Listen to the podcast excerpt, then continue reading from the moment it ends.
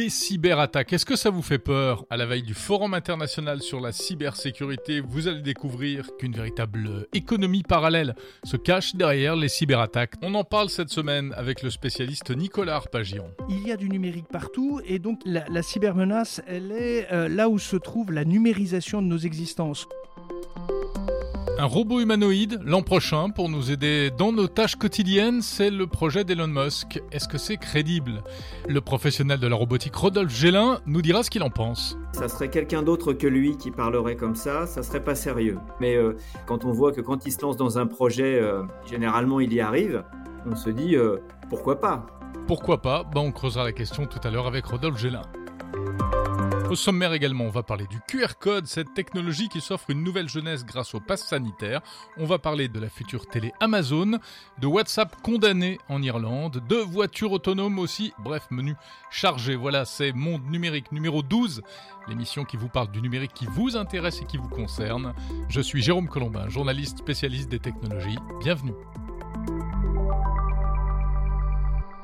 Alors avant toute chose, merci à euh, JEB 2007, euh, To Do First, Lucien, Shin022, voilà, vous tous euh, qui m'avez laissé des messages et des commentaires cette semaine, à la fois sur Apple Podcast et sur le blog attitudetechno.fr où vous pouvez retrouver ce podcast et poster des messages. Donc n'hésitez pas, surtout continuez à me donner votre avis, c'est très instructif, ça permet d'évoluer au fil des numéros.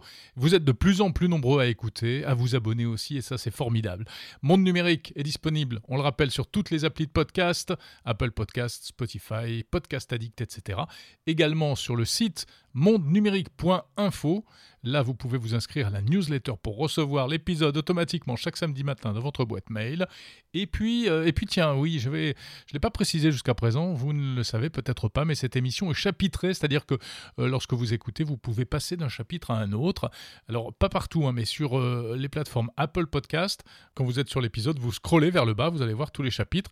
Ça marche aussi sur Android, sur les applis Podcast Addict, Pocket Cast, Antenna Pod, Overcast et Castro. Et puis bien sûr également les chapitres sur le site mondenumérique.info. Voilà, on va donc creuser maintenant les sujets que je vous annonçais dans le sommaire. C'est parti pour ce voyage dans le monde numérique.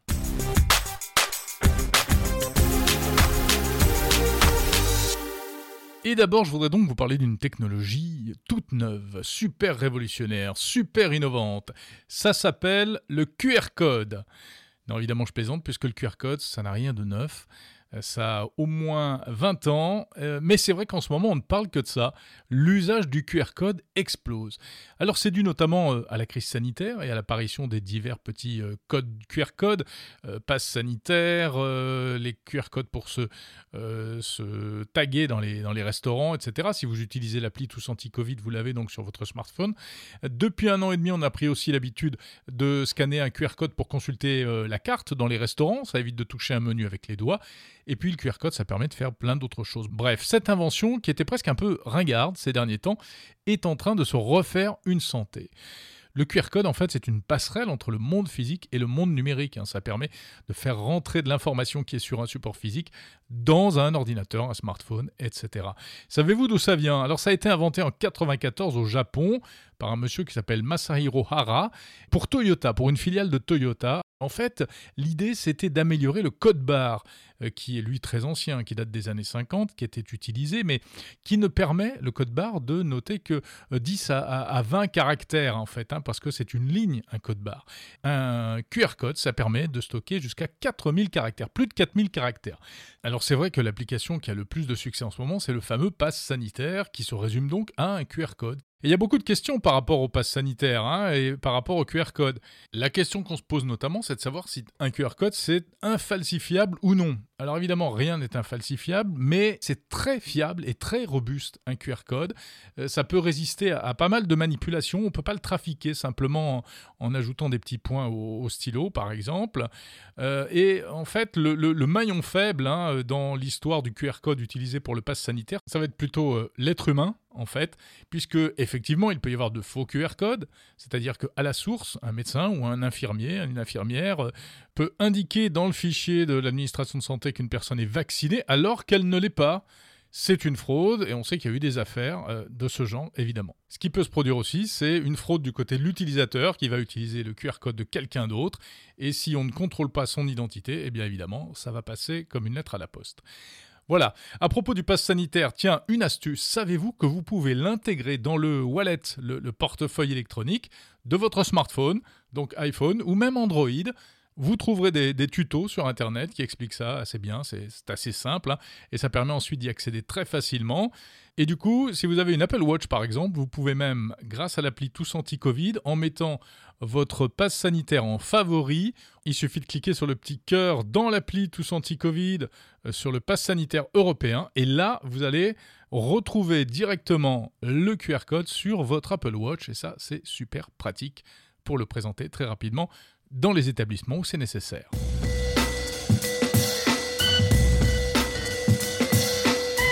Seriez-vous prêt à acheter un téléviseur de la marque Amazon? Ce sera possible prochainement aux États-Unis, selon le site spécialisé Business Insider. Le géant américain du e-commerce s'apprête en effet à lancer un téléviseur à écran plat sous sa propre marque. Alors Amazon commercialise déjà des liseuses, des tablettes, des câbles électroniques notamment, Là, il franchirait quand même un nouveau pas avec un téléviseur qui serait fabriqué par le chinois TCL, qui aurait comme particularité, très logiquement, d'être équipé du logiciel d'Amazon Fire TV, cette interface vidéo, euh, cette interface donc qui permet d'accéder à des contenus vidéo, notamment des contenus payants d'Amazon Prime Video, et qu'on trouve déjà dans les adaptateurs, les petits boîtiers à brancher sur les télés classiques, les adaptateurs Fire TV. Ces téléviseurs Amazon intégreront aussi de manière native l'assistant vocal Alexa, évidemment, puisqu'Alexa appartient à Amazon. Alors Amazon commercialise déjà en fait des téléviseurs sous sa propre marque en Inde et apparemment les avis sont quand même partagés sur la qualité des produits. Donc euh, on espère que ceux qui arriveront aux États-Unis et peut-être aussi peut-être un jour en Europe seront de meilleure qualité.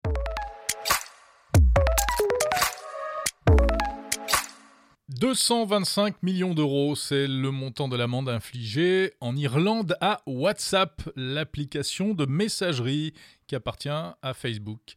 C'est l'équivalent irlandais de la CNIL, la Commission informatique et liberté, qui estime qu'on ne sait pas bien ce que deviennent les informations des utilisateurs de WhatsApp collectées par Facebook, la maison mère, et que c'est donc une infraction au RGPD, le règlement européen sur la protection des données. Donc c'est l'Irlande qui ouvre le feu, mais le problème est européen, on le comprend. WhatsApp a réagi, juge ces sanctions euh, tout à fait disproportionnées et annonce son intention de faire appel.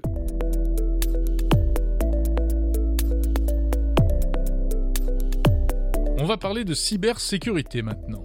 Cette semaine, une affaire a éclaté. Les données médicales de plus de 700 000 Français se sont retrouvées en libre accès sur Internet à cause d'une faille dans une plateforme qui est utilisée par les pharmaciens pour transmettre les résultats des tests Covid. C'est une affaire qui a été révélée par Mediapart et c'est l'un des derniers épisodes, on va dire, de cette interminable série de fuites de données, d'actes de cybermalveillance qui se multiplient année après année. Et justement, la semaine prochaine va se tenir à Lille le FIC, le Forum international de la cybersécurité. C'est un rendez-vous annuel qui réunit euh, tous les professionnels de la cybersécurité, euh, des civils, des militaires aussi, euh, des forces de police, de gendarmerie, etc. Un grand rendez-vous où on fait le point sur à la fois la menace et les technologies pour lutter contre ces menaces. Alors à l'occasion de ce forum et de cette actualité, eh je vous propose de plonger dans les bas-fonds de la cybercriminalité. Ces coulisses de la cybercriminalité, on va en parler avec Nicolas Arpagian. C'est un spécialiste reconnu de ce sujet, auteur de plusieurs ouvrages, euh, depuis peu directeur de la stratégie de cybersécurité au sein de euh, la société euh, antivirus Trend Micro. Et d'abord Nicolas, pourquoi est-ce que ce phénomène semble prendre aujourd'hui une telle ampleur? La, cybermenace, elle est euh, là où se trouve la numérisation de nos existences. Nous avons mis du numérique dans nos loisirs, dans notre santé, dans notre relation avec les administrations, dans nos contacts professionnels et même dans la conduite de notre activité en période de confinement. Euh, et nous avons euh, déployé notre commerce en ligne. Il y a du numérique partout et donc il est assez cohérent que euh, le risque cyber s'introduise dans l'ensemble de ces dimensions. C'est une économie. Il y a donc plus d'acteurs qui la pratiquent, mais il y a également plus d'acteurs dans la chaîne. Mhm. Euh, et donc on est moins dans l'autonomie d'une personne qui euh, ferait de bout en bout l'action malveillante. Là, on a des gens qui, pour qui c'est devenu une activité à part entière de conduire des opérations malveillantes. Alors on se souvient de l'époque où on disait aux gens ah, méfiez-vous des virus informatiques, etc. Aujourd'hui, euh, c'est bien pire que ça. Finalement, qui, qui est le plus menacé Les entreprises ou les particuliers Ou les particuliers via les entreprises? C'est effectivement cette interconnexion qui est une réalité pour des attaquants qui euh, sont de plus en plus des stratèges.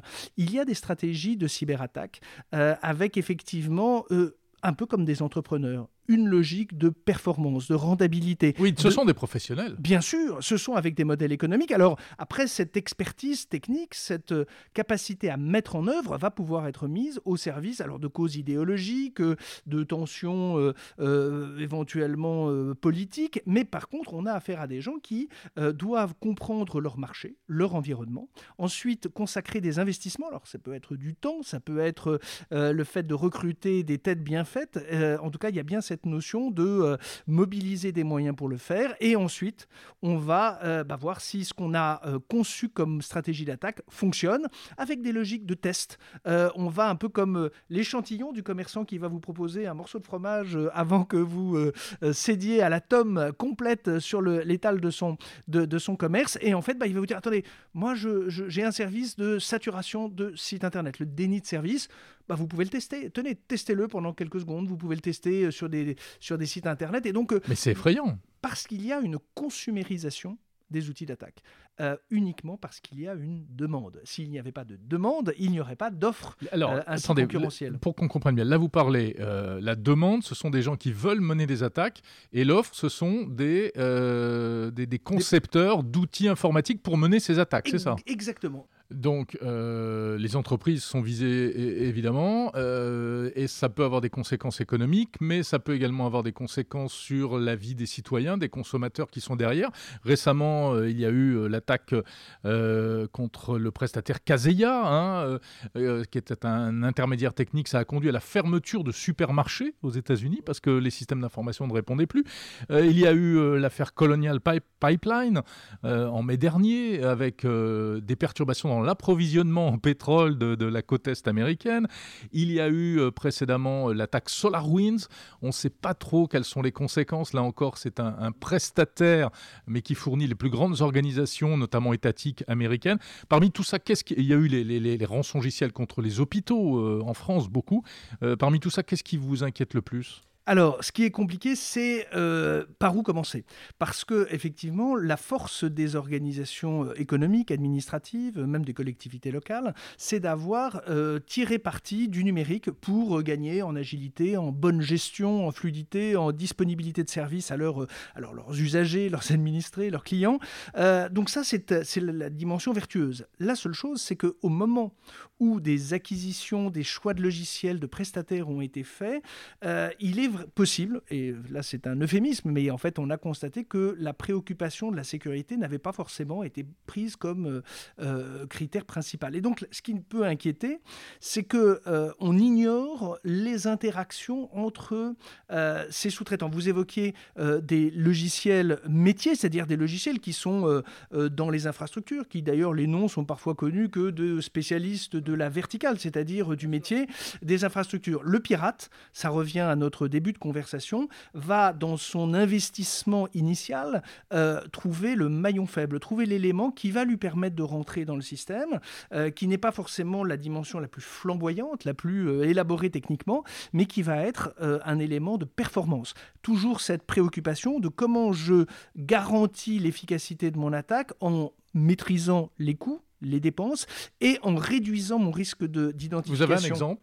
euh, Vous évoquez dans leur, euh, des, entreprises qui ont vu leurs sous-traitants euh, en climatisation qui vont venir effectivement irriguer l'ensemble de leur réseau de magasins, bon, bah ça effectivement c'est une porte d'entrée sur l'informatique de toute une chaîne de distribution. vous évoquiez le cas de, de cette compagnie états-unienne qui distribue du pétrole. là encore, on a la capacité de rentrer dans un outil qui va bloquer paralysé. Et là, on est dans des systèmes de contrôle industriel. On rentre toujours par la fenêtre de derrière, en fait. Hein. Exactement. C'est-à-dire que le pirate n'a pas vocation Euh, et c'est là où on n'est plus du tout dans la génération, euh, ce qu'on a connu. Alors évidemment, c'est Wargame, c'est-à-dire je rentre dans l'ordinateur de la, de, la, de la NASA, ou en tout cas j'essaye de faire euh, un, coup technique.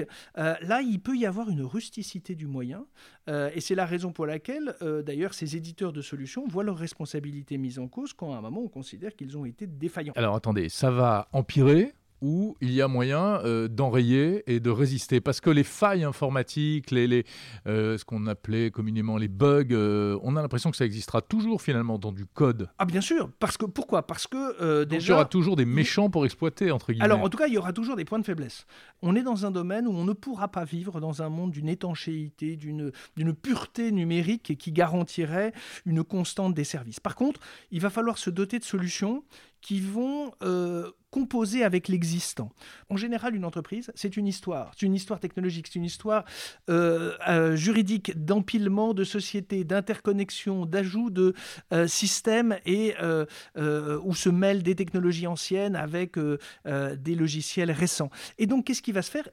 Une des solutions, c'est déjà de se dire bon, il faut que je comprenne où j'en suis. L'équivalent du check-up de santé. Le, alors, en technologie, on a ce qu'on va appeler des, des virtual patching, c'est-à-dire de dire voilà, on va mettre des, pansements euh, virtuels qui vont essayer d'automatiser l'identification de failles qui ont été documentées, parce que gardons à l'esprit que les pirates ne sont pas forcément des, des, innovateurs de génie. Souvent, euh, ils exploitent des failles qui ont été documentées par les éditeurs, mais qui n'ont pas forcément été corrigées par les propriétaires des ah, équipements. c'est terrible ça.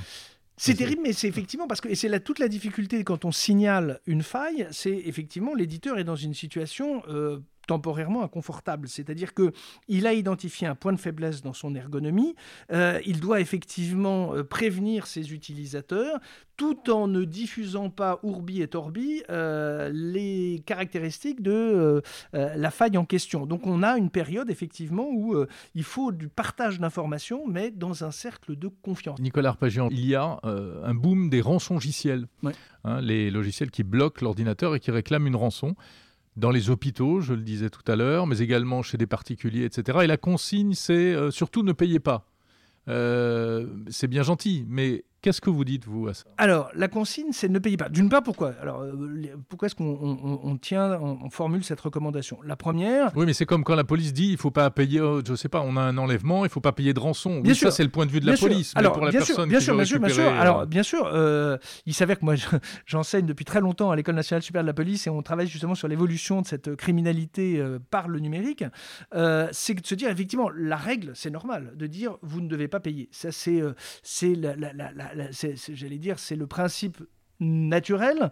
Euh, deuxièmement, pourquoi? Parce que, enfin, pourquoi? Parce que d'une part, évidemment, ça finance une activité criminelle, à n'en pas douter. Deuxièmement, euh, il faut garder à l'esprit que par cette consumérisation des outils d'attaque que nous évoquions précédemment, cette mise à disposition d'outils, vous avez une quantité de gens qui utilisent des outils d'attaque sans pour autant en maîtriser les tenants et aboutissants. Ce que je veux dire par là, c'est que euh, vous avez, et moi je pourrais avoir travaillé sur des opérations d'attaque dans gestion de crise, dans mes, fonctions précédentes, euh, vous avez, il était très net que l'attaquant ne maîtrisait pas l'outil de chiffrement. Hmm. C'est-à-dire que il n'était pas bon, quoi. en fait, c'était quelqu'un qui utilisait un outil développé par d'autres, qui euh, pensait-il allait pouvoir euh, euh, être manipulable facilement, et puis bah, il rencontre une infrastructure qui correspond pas forcément aux techniques, enfin à l'environnement tel qu'il était, hmm. tel était prévu. Bref, payer une rançon à ce monsieur ou à cette dame, en fait, n'a aucun intérêt, enfin en tout cas, ne, débouchera pas sur la mise à disposition. Face à des escrocs, donc rien ne dit pas que... Alors, faute d'être honnête, ils n'ont pas forcément à être loyaux à l'encontre de, leur, de leurs interlocuteurs. Alors, alors une fois qu'on a dit ça, mais une fois qu'on a dit ça, il y a des entreprises qui payent parce que euh, parce qu'il y a une vision. Il y a urgence. Il y a urgence, il y a souvent des régimes de responsabilité juridique. Euh, on a le cas d'entreprises qui avaient des pénalités de retard dans la conduite de leurs activités vis-à-vis de leurs clients et en disant bah voilà, moi j'ai un pirate qui me réclame l'équivalent en crypto-monnaie de 400 000 euros. Moi j'ai euh, auprès de mes clients un total de, pénalités de retard si je ne fournis pas mes services en temps et en heure de X millions d'euros. Donc vous voyez, moi après tout, je, voilà, le chef d'entreprise, je mesure mon investissement. Donc, euh, évidemment, dans ce cas-là, je paye. Voilà, la dimension morale, surtout qu'on a, et dans l'analyse des phénomènes criminel, qui est un, terrain d'analyse passionnant, euh, on s'est aperçu que avant vous euh, c'était la même entité qui avait conçu l'attaque et qui l'a déployée. Là aujourd'hui, nous avons affaire à des logiques pyramidale avec des commanditaires, des sous-traitants, des fournisseurs, des éditeurs de solutions en quelque sorte de piratage, avec des gens qui vont fournir des services annexes, des call centers pour relancer les victimes, des gens qui vont proposer des campagnes de marketing pour dire effectivement si vous procédez à X attaque, vous aurez droit à un discount. vous avez l'équivalent de, de cartes de fidélité. Enfin, y a et puis des gens qui font de la promotion et qui demandent d'ailleurs que sur leur compte sur les réseaux sociaux, si vous pouviez mettre un, like ou un commentaire positif, ça les aiderait dans leur euh, commerce. Par contre, euh, vous avez également des, des, activités criminelles qui n'ont pas vocation à durer. C'est-à-dire qu'un pirate est un opportuniste, il fait ça le temps où ça marche, et euh, à partir du moment où ça devient suffisamment lucratif, il change d'activité. Donc mmh. effectivement, on a tout cet écosystème qui est particulièrement, et c'est pour ça qu'il est très intéressant et important d'avoir des analystes, des experts dans les entreprises qui connaissent et qui comprennent cette géopolitique en quelque sorte de la criminalité. Oui, parce que c'est ça qu'il faut faire tomber finalement. C'est comme le trafic de drogue. Voilà, et c'est là, c'est pour ça. Alors bon, aujourd'hui, un dirigeant d'une collectivité, d'une administration, ne peut pas ignorer le phénomène. Donc la question maintenant, c'est comment je me mets en position. Je ne pourrais pas empêcher l'attaque de rançon Je ne pourrais pas empêcher mhm. l'attaque. Comment je me mets en position de réduire les effets de celle-ci? Merci Nicolas Arpagian, spécialiste de la cybersécurité chez Trend Micro. Et pour ceux que ce sujet intéresse, eh bien, comme les semaines précédentes, je vous mets un petit bonus, en fait un gros bonus. C'est l'interview intégrale de Nicolas Arpagian sur le fil Monde Numérique, c'est-à-dire dans votre appli de podcast ou sur le site mondenumérique.info.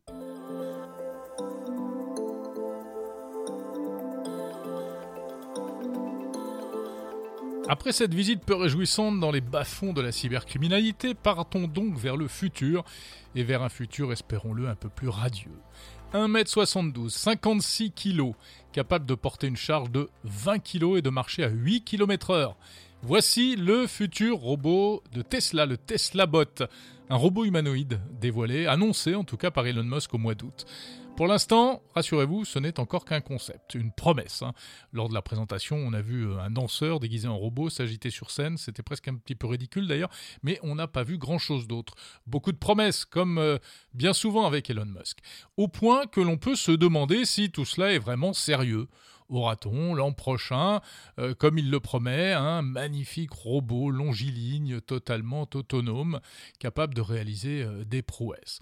Quand on voit par exemple ce que euh, peut faire la marque euh, Boston Dynamics, qui fait des robots incroyables, mais euh, avec après des années, des années de travail, de mise au point, et puis aussi pas mal de ratés, eh bien on peut se demander si on peut réellement prendre au sérieux la promesse d'Elon Musk. Alors cette question, on va la poser à un spécialiste. Il s'agit de Rodolphe Gélin. Il a travaillé, Rodolphe Gélin, dans une entreprise française de robotique et non des moindres, Aldébaran. Aldébaran, aujourd'hui racheté par SoftBank Robotics, c'est cette entreprise qui avait mis au point avec Bruno Maisonnier le petit robot Pepper et puis avant euh, le petit robot euh, Nao que vous avez peut-être vu dans des magasins euh, ou dans à l'occasion d'animation ici ou là. Rodolphe Gélin a également travaillé au CEA et aujourd'hui il est expert en intelligence artificielle chez Renault. Bon alors Rodolphe, cette histoire de robot d'Elon Musk, selon vous, est-ce que c'est crédible? Ça serait quelqu'un d'autre que lui qui parlerait comme ça, ça serait pas sérieux. c'est très très très ambitieux. Euh, quand Bruno Maisonnier a proposé euh, un dixième de ça euh, il, y a, une dizaine d'années avec Aldébaran, tout le monde l'a pris pour un fou furieux. Et, il a réussi. il, a, réussi une bonne partie de son, de son, de son projet. Oui, c'était ben, le petit robot Pepper, ça a, donné naissance à Pepper. Oui, il y a une Nao, d'abord et puis Pepper ensuite. Donc voilà, il a quand même Bon, alors ça a été un peu plus long que prévu, ça a été plus difficile que prévu, mais il a réussi. Alors, Elon Musk a quand même des moyens un peu supérieurs à ceux de, de, notre start-up française de l'époque. Donc, voilà, et quand on voit que quand il se lance dans un projet, euh, voilà, si, généralement il y arrive, malgré tout ce qu'on pense, là, dans le spatial, dans la voiture. Donc, euh, parfois ça met du temps, mais en général, il y arrive. Exactement. Donc moi, je me dis euh, que voilà, s'il décide vraiment, s'il prend les moyens, c'est vrai qu'en plus, euh, il y, a un certain nombre de technologies qu'il y a dans ces voitures électriques qui seront réutilisables. Alors, évidemment, tout n'est pas copiable et collable, euh, mais, il y a quand même pas mal de choses, de technologies qui sont, euh, réutilisables et un savoir-faire et de l'intelligence artificielle. Alors, on ne parle pas beaucoup d'intelligence artificielle dans son robot, hein, mais forcément, il en aura besoin. Mais c'est vrai que le plus gros défi, ça va être ce qu'on appelle la mécatronique, donc la conception de la mécanique, les performances qu'il affiche et, tout ce qu'il affiche. Alors quand on voit les, dernières vidéos d'Atlas, de Boston Dynamics, on se dit, euh, pourquoi pas? Voilà, Boston Dynamics fait des trucs tellement incroyables que lui, les performances du robot qu'il propose sont, sont, en dessous. Et donc, mmh. bon, pourquoi pas? Avec si on achète par exemple des expertises chez Boston Dynamics, chez des gens qui ont fait déjà une bonne expérience en, robotique humanoïde, bon, bah, pourquoi pas hein. Pourquoi pas oui, le robot de Boston Dynamics, on le voit euh, faire des pirouettes, des saltos arrière. Euh, c'est assez incroyable, mais il est énorme en même temps, ce robot. Alors que le, concept présenté par Elon Musk euh, ressemble beaucoup plus au iRobot, hein, du, au robot du, film iRobot. Il est, il est élancé, mince, etc. Est-ce que c'est réaliste, ne serait-ce qu'en termes de design? Alors évidemment, je pense que son robot fera pas la même chose que les robots de Boston Dynamics. Hein. il sera, mais, mais les performances qu'il affiche sont, euh, sont aussi bien, bien moindres que celles de Boston Dynamics. Il dit pas qu'il va faire des sauts périlleux. C'est plutôt des robots destinés à, à, travailler en collaboration avec les humains. Et même, il dit en plaisantant, euh, voilà, il ira pas très vite. Vous aurez aucun mal à vous enfuir s'il vous fait peur. Euh, donc il y a, y a, vraiment un positionnement en, en, en termes de performance pure en dessous de Boston Dynamics le défi est énorme. Quelles sont les difficultés précisément pour faire un, robot humanoïde, Rodolphe Gélin? La, grande difficulté, c'est le, le, dimensionnement moteur, en fait. C'est-à-dire, euh, vous voyez, si vous voulez un robot qui est assez puissant, vous allez mettre des gros moteurs. Pour dimensionner les moteurs, vous avez essayé d'évaluer le poids du robot pour avoir les moteurs qui permettent de soulever son poids. Et puis quand vous allez trouver les bons moteurs, ils sont lourds les moteurs, et du coup vous allez dépasser le poids que vous aviez prévu pour votre robot qui devait faire, euh, je sais pas, 56 kg en l'occurrence, et donc euh, et donc ça il sera plus gros, et donc il faudra des plus gros moteurs, et puis c'est une espèce de spirale euh, vers, les, vers, le, vers, le gros, vers le grand, qui, qui font que bah voilà le robot Atlas de Boston Dynamics il est énorme en effet. c'est ça qui va être à mon avis le plus difficile, obtenir les performances qu'il veut tout en maintenant euh, une consommation. Il y a aussi le problème de la consommation électrique qui va être énorme. Hein. Si pour un robot comme celui-là, il n'y a pas beaucoup de place pour mettre de la batterie. Vous voyez que dans les voitures électriques, euh, la batterie, euh, c'est la grosse charge, c'est ce qui prend le plus de place. Donc un robot comme, comme celui-là, si on veut qu'il ait 2-3 heures d'autonomie, il va falloir mettre de la batterie dedans. Donc il y a voilà, les, les, soucis technologiques qui sont là, le dimensionnement moteur pour avoir les performances dynamiques et après réussir à garder une certaine autonomie énergétique. Et alors le déplacement, l'équilibre du robot, parce que c'est pas facile de, faire un robot qui tient sur deux pattes et qui se déplace. Ça a fait beaucoup de progrès. Hein. Ça, il y, a, quand même beaucoup, beaucoup d'algorithmiques qui est sorti. Boston Dynamics montre que, voilà, en tout cas formellement, euh, le, problème de l'équilibre est, réglé. Alors, on ne sait pas exactement quels sont les algos qu'ils utilisent, hein, mais on sait que c'est faisable maintenant. Un, des grands avantages de, ce qu'a fait Boston Dynamics, c'est de dire euh, le problème de l'équilibre bipède, il a une solution. Et, voilà, donc euh, Elon Musk trouvera les gens pour, euh, pour réimplanter ce type d'algorithme. Euh, quand je travaillais au CEA, on avait déjà pas mal de choses sur l'équilibre des, robots, enfin voilà, des, humains virtuels. et, voilà, puis même chez Aldébaran, on avait des bons résultats. Donc je, crois que ça, c'est très très spectaculaire. Ça complique beaucoup la mécanique, ça la renchérit parce que encore une fois, pour tenir un bon équilibre, il faut être très dynamique, du coup avoir des moteurs très performants mais, d'un point de vue théorique, je, pense que c'est réglé. Hmm. Mais Boston Dynamics, pour, pour reparler d'eux encore, euh, on, voit bien qu'il y, a beaucoup de ratés. Et ils n'hésitent pas d'ailleurs à publier des, vidéos où on voit les robots se casser la figure, enchaîner les, euh, les chutes, les, enfin, les, les, gamelles assez violentes.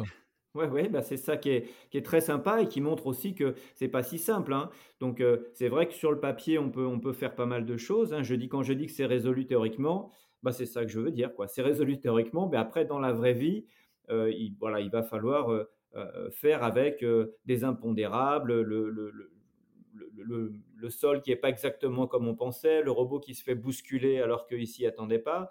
Voilà, c'est ça qui, c'est tout ça qui va faire la. Donc que, que, que, Elon Musk arrive à montrer dans un an un robot qui fait, qui fait des belles vidéos, qui fait des belles démonstrations, c'est possible, mais après que dans la vie de tous les jours, euh, ça, marche, là, il, va encore se passer pas mal de temps. Et c'est un peu ça qu'on avait découvert, nous, avec, euh, avec Nao et Pepper. C'est-à-dire qu'on avait des trucs qui étaient très bien chez nous, mais dès qu'on les mettait en présence du public, on tombait dans des situations qu'on n'avait pas prévues. Alors, c'est ça qui est super intéressant. Mais voilà, cette mise au point en face de la vraie vie, ça, c'est ça, c'est ça, c'est difficile et c'est ça qui va prendre le plus de temps, j'imagine. Au-delà de l'aspect technique, euh, vous vous intéressez beaucoup, vous, Rodolphe Gélin, aux, interactions entre les hommes et les robots. Euh, est-ce que vous pensez qu'on est prêt à, cohabiter avec des robots humanoïdes euh, Si le robot d'Elon Musk demain et lâché dans la rue, qu'est-ce qui va se passer? Bah, il y aura, on avait fait quelques expériences hein, avec Pepper dans des lieux publics et on, voyait soit des gens qui étaient très amusés, Pepper, il est mignon, pardon, il a l'air d'un petit enfant, il bouge pas beaucoup, c'est il est plutôt sympa. Ouais, ouais. Et bon, alors, alors c'est vrai que l'apparence du robot d'Elon Musk, il a un petit côté cosmonaute aussi avec ce, grand casque noir. Il n'a pas de visage. donc c'est vrai que ça va peut-être l'inquiéter un petit, être un petit peu plus inquiétant. Mais parce que voilà, tout, je pense que la, perception des gens évolue. Vous voyez, on, parle, de façon assez naturelle à des, enceintes connectées qui n'ont pas de visage. Et, et, puis la réponse est aussi euh, toujours assez, plaisante. Et, donc, je crois qu'on commence à apprendre à interagir avec des objets qui ne sont pas complètement anthropomorphes. Et vous, vous êtes plutôt de l'école euh, de ceux qui pensent qu'il faut que les robots ressemblent aux humains euh, que ce soit vraiment des machines andromorphes, ou bien au contraire qu'elles soient dans leur apparence très différente pour qu'il n'y ait pas de confusion en termes affectifs et émotionnels? Oui, alors c'est sûr que la, ressemblance totale, comme le fait Ishiguro, on essaye de faire un vrai visage de la peau, des yeux. Je pense que ça, c'est pas très sain parce que voilà, ça, laisse entendre qu'à terme, on, pourrait ne plus distinguer ce que c'est qu'un robot que d'un être humain. Et ça, je ne vois pas très bien l'intérêt. Alors, bon, il y, a des gens qui racontent des histoires autour de ça, hein, qui sont, par exemple, je vais faire revivre mon grand-père que j'aimais beaucoup, je lui mettrai tous mes souvenirs dedans. Bon, je suis pas, euh, pas sûr qu'il y ait un marché énorme euh, là-dessus et que les gens euh, vraiment s'attachent à ça. Après, un truc qu'on essayait quand même pas mal d'expliquer, c'est que comme si on veut que le, robot interagisse dans le même environnement que nous, qui est un environnement qui est fait pour les humains, avec des poignées de porte, avec des marches, euh, bon, bah, il y a quand même pas mal de contraintes sur la forme humanoïde pour que, le robot s'intègre dans le même environnement que nous. Vous voyez, s'il n'a pas de main pour ouvrir les portes, pour appuyer sur les boutons d'ascenseur, en attendant que tout ça soit complètement connecté, il y aura un petit problème d'intégration dans notre environnement. Eh oui, bien sûr. Il faut finalement qu'il ressemble à un humain pour être euh, utile et, aussi euh, performant qu'un humain dans notre environnement. Oui, oui c'est ça. Vous voyez, moi j'adore le film Star Wars et, quand on voit les, deux robots R2D2 et, 6PO, là, les deux robots historiques, alors je ne sais plus très bien où ils en sont dans les versions actuelles, mais voilà, il y en a un qui est clairement humanoïde et l'autre qui l'est clairement pas du tout. Et c'est euh, voilà, c'est une réflexion qui est assez intéressante sur euh, est-ce que la forme humanoïde est nécessaire? on voit que le pauvre R2D2, il est, il est, il est, il est moi je le dis le pauvre parce que voilà, justement on l'a pas doté de, de, mains, de pieds, de jambes, et donc euh, s'extraire du chasseur X, c'est l'enfer pour lui. Il faut une grue, il faut voilà, donc c'est eh tout est plus compliqué pour un robot qui est pas humanoïde, mais d'un point de vue voilà, vie quotidienne. Alors qu'en revanche, 6PO, qui lui est plutôt un gars qui doit bosser dans un bureau à faire de la traduction, lui, euh, il a beaucoup moins besoin de ses bras et de ses jambes. Et d'ailleurs, on voit qu'il s'en sert assez mal. C'est assez curieux. What mission? What are you talking about? I've just about had enough of you. You'll be malfunctioning within a day, you nearsighted scrap pile.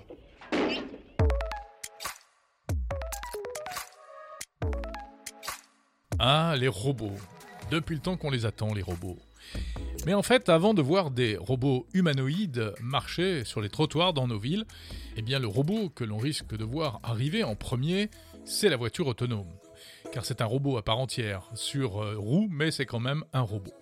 Sauf qu'en matière de voiture autonome, eh bien, on est un peu en train de déchanter. Et oui, d'abord, les constructeurs sont en train de se rendre compte qu'il sera probablement très difficile de faire rouler une voiture entièrement autonome dans nos villes, notamment en Europe, où la circulation est complexe, parfois elle fait appel à la logique de l'automobiliste qui n'est pas forcément celle du robot. Et puis ensuite, euh, ce qui n'est pas très réjouissant, c'est que la voiture autonome pourrait bien ne servir à rien en matière d'amélioration de l'environnement. Et oui, c'est une étude qui a été publiée euh, cette semaine, une étude conjointe de Harvard et du MIT, qui montre que les futures flottes de voitures autonomes partagées seront peut-être plus polluantes que les voitures thermiques actuelles. Parce que quand on parle de voiture autonome, de plus en plus, on parle de ne pas nécessairement posséder son propre véhicule, mais d'utiliser des véhicules en libre service. Sauf que selon cette étude, donc du MIT et de Harvard, qui vient d'ailleurs corroborer une autre étude française euh, de la fabrique écologique qui était parue en, mars dernier, eh bien l'impact écologique ne serait pas très bon. Pourquoi? Parce que, alors, ce sont pourtant des véhicules électriques, mais on craint un véritable effet rebond, c'est-à-dire que si la promesse est tenue, ce sera tellement confortable, tellement plus agréable que les transports en commun notamment.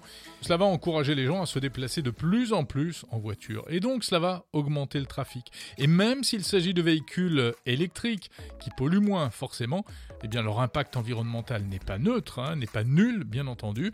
Et donc au global, selon ces études, ça polluera plus sans compter le poids environnemental euh, à la conception du véhicule, puisqu'il euh, devra être bardé de batteries, de capteurs, etc. Les véhicules électriques sont plus lourds, hein. et en plus, euh, ce sera même gourmand en communication, en ressources télécom, la 5G, etc. Donc, le bilan ne serait pas très bon. Tout cela n'est pas très réjouissant. On peut peut-être espérer qu'il y ait encore des améliorations technologiques dans les années à venir, et puis on peut peut-être espérer aussi que nos habitudes évoluent, car finalement, est-ce qu'on ne va pas se déplacer de moins en moins dans le futur? Limiter peut-être certains déplacements inutiles, on en a pris l'habitude avec la crise sanitaire, avec le télétravail. Espérons que ce sera un phénomène qui permettra peut-être de compenser cet effet négatif de la voiture autonome.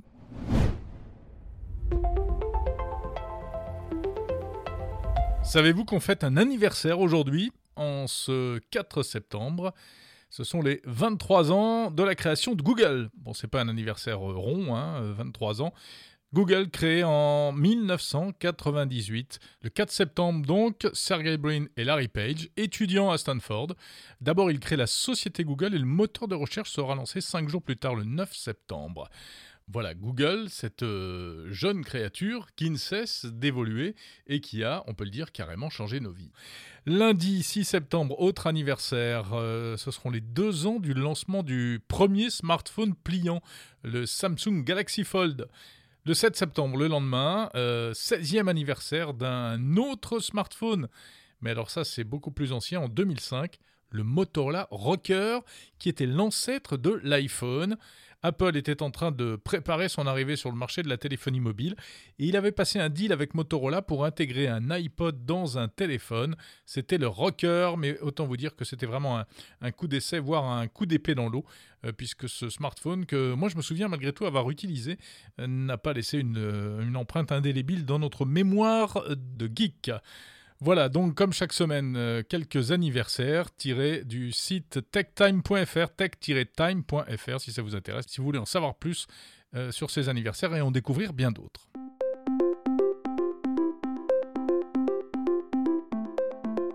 C'est fini pour Monde Numérique numéro 12. Merci d'avoir écouté cette émission. On se retrouve samedi prochain, comme chaque semaine on parlera, tiens, on découvrira une start-up française qui a mis au point un système étonnant pour prédire l'arrivée de la pluie. Euh, ça a l'air euh, ça a l'air de rien comme ça, mais en fait, vous allez voir, c'est super innovant. N'hésitez pas, comme d'habitude, à m'envoyer des messages, des commentaires, soit euh, sur la plateforme Apple Podcast, soit sur mon blog attitudetechno.fr, attitude-techno.fr qui est un qui reprend chaque épisode du podcast avec sous chaque épisode eh bien un espace vraiment pour poster de longs messages et je vous réponds ou bien encore sur les réseaux sociaux, notamment Twitter. Voilà, et puis si vous voulez vous abonner à la newsletter pour recevoir chaque samedi matin à 8h Monde Numérique dans votre boîte mail. Là, c'est sur un autre site, c'est sur mondenumérique.info. Ouais, je sais, ça fait beaucoup de sites, mais on essaiera plus tard d'uniformiser un peu tout ça. Voilà, en tout cas, faites-moi vos retours, n'hésitez pas. Donnez-moi des idées, des idées de sujets également. Et puis les petits commentaires sur Apple Podcast sont très utiles pour permettre aux autres euh, personnes qui passent par là de euh, savoir de quoi il s'agit et éventuellement de s'abonner. Je vous remercie, je vous salue, à samedi prochain.